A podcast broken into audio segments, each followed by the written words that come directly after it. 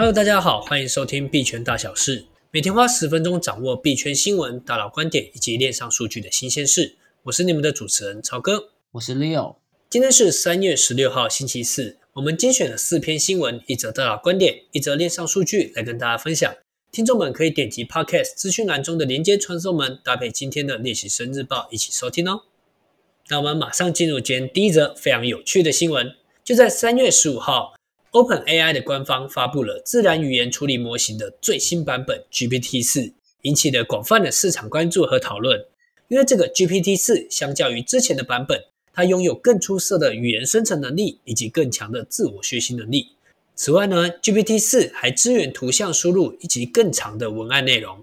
而根据官方介绍，GPT-4 和上一代语言模型 GPT-3.5 相比，在律师资格的考试模拟测验当中，哎，GPT-4 的成绩是所有应试者的前十趴，也就是说啊，它可以考赢九成的考生。而 GPT-3.5 呢，则是所有考生里面的倒数前十趴。许多人分享了使用 GPT-4 的心得，Coinbase 的高阶主管 Connor 就在推特上分享了他使用 GPT-4 审查智能合约代码的体验，并发现这种方法确实能够找出合约中的安全漏洞。他呢总结道：“我相信人工智能最终将有助于使智能合约更安全，而且更容易建构，扫除大规模采用的两个主要障碍。”下一则新闻则是大家近期非常关注的，迟交财报、深陷财务困境的瑞士信贷银行啊，我们以下简称为瑞信。瑞信呢，在三月十五号再次传出坏消息，它的股价一度暴跌二十趴，甚至触发了垄断这个暂停交易的机制。并拖累了整个欧洲银行股一起跳水。雪上加霜的是，瑞信的最大股东沙乌地阿拉伯国家银行 SNB 在同一天接受采访的时候，明确表示，他们说啊，绝对不会再给瑞信提供更多的资金了。SNB 的立场是表示，哎，目前他们已经持有了接近十趴的瑞信股票，如果呢，他们再继续增资的话，就会违反监管的法规，因此呢，他们不会再去购买瑞信的股票。外传瑞信同日已经呼吁瑞士的央行请求援助，最终获得瑞士当局相挺，称瑞信当前的资本率还有流动性情况仍符合要求，如果有必要，央行将提供额外的流动性，所以暂时缓解了瑞信的财务危机。接下来进入到下一则新闻，前商品期货交易委员会，也就是 CFTC 的委员，以及担任现任的创投公司 A16Z 的政策总监 Brian Quintens。在参与佛罗里达州的年度期货商业协会的会议上表示，近期几周美国监管机构针对加密货币产业的一系列执法行动，会让许多的业内人士认为，美国监管机构正在对加密货币和美国创新进行恶意攻击。Brian 就批评道：“啊，美国的证券交易委员会 SEC 已经完全失控了，他们正在走上独裁的道路。”Brian 继续强调，美国现在必须做出决定。是否要拥抱以及支援这个国家的创新者，也就是加密货币产业？另一位与会者 Chris Perkins 附和了上述的说法。他表示，香港、新加坡还有英国等司法地区对于加密产业合规的推动进度领先美国一步。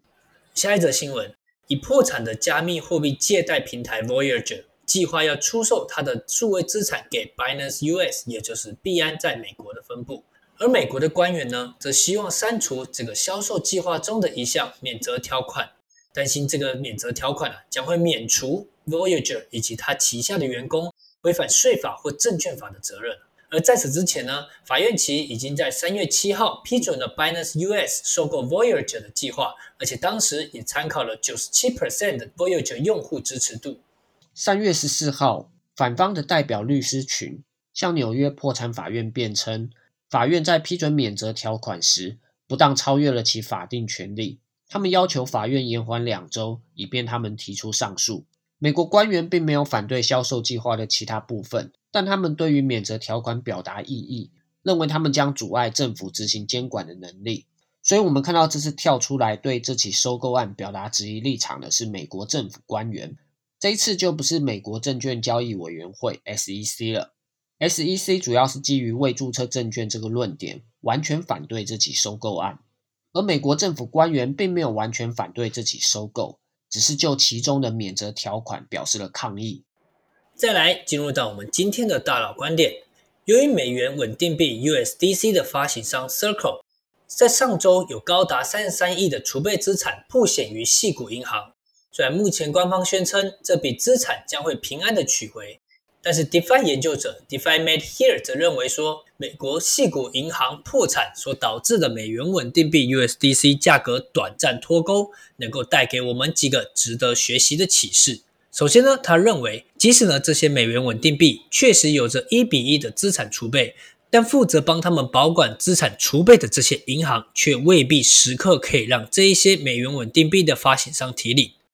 第二点。他认为呢，DeFi 生态不能依赖这些中心化的稳定币，因为这些稳定币的发行商资金随时有可能会被冻结、被银行搞丢，或是不允许他们赎回等等。最后一点，他也提到了，或许我们需要更多像 LUSD 一般真正的去中心化稳定币。所以他的结论就是说，中心化稳定币就不多说了，即使是标榜着去中心化稳定币，只要他们的资产储备和传统金融牵涉很多。例如，贷就买了很多美国国债，或者是甚至他们就直接存放在中心化设施里面，那就不能说是百分之百的安全，仍然会有一些变数哦。最后呢，进入到我们今天的链上数据，根据以太坊流动性协议的龙头 Lido 的官方数据表示，在 Lido 上质押的加密货币总价值一度突破了一百亿美元，而其中呢，近九十八趴的质押都是以太币。其次呢，则是占比零点九 percent 的 Matic，也就是 Polygon 的原生代币。此外呢，根据链上数据网站 Dune Analytics 的数据表示，在 Lido 上质押的以太币数量居然高达了五百七十九万枚，排名市场第一，并占有三十一趴的市场份额。顺带一提，有消息指出，以太坊上海升级预计于四月份正式上线，到时候开放以太币的提款功能。不过，掌握最大以太币质押市场份额的 Lido，却要等到五月中旬才可以正式上线开放提领哦，中间落差了一个月，意味着以太币的卖压到时候将会被分散，以太币未来一到三个月的价格变化会变得更加难以预测。OK，那么我们今天的币圈大小事节目就到这边啦。除了以上提过的新闻，今天的练习生日报还有提到了去中心化储存专案 Fi Coin 的主网升级。成为 EVM 兼容的智能合约链。另一则消息，币安交易所比特币现货交易对的零手续费优惠将从 BUSD 转移到 TUSD 身上。大家可以点击资讯栏的练习生圈里网站连接，观看其他精彩新闻、观点及数据。如果对节目有任何想法，都欢迎在 Apple Podcast 评论区留言，也别忘了给我们五星好评。或是进入资讯栏的 Discord，还有 Line 社群，和大家一起及时互动哦。我是主持人 Leo，我是曹哥，我们明天见，拜拜，拜拜。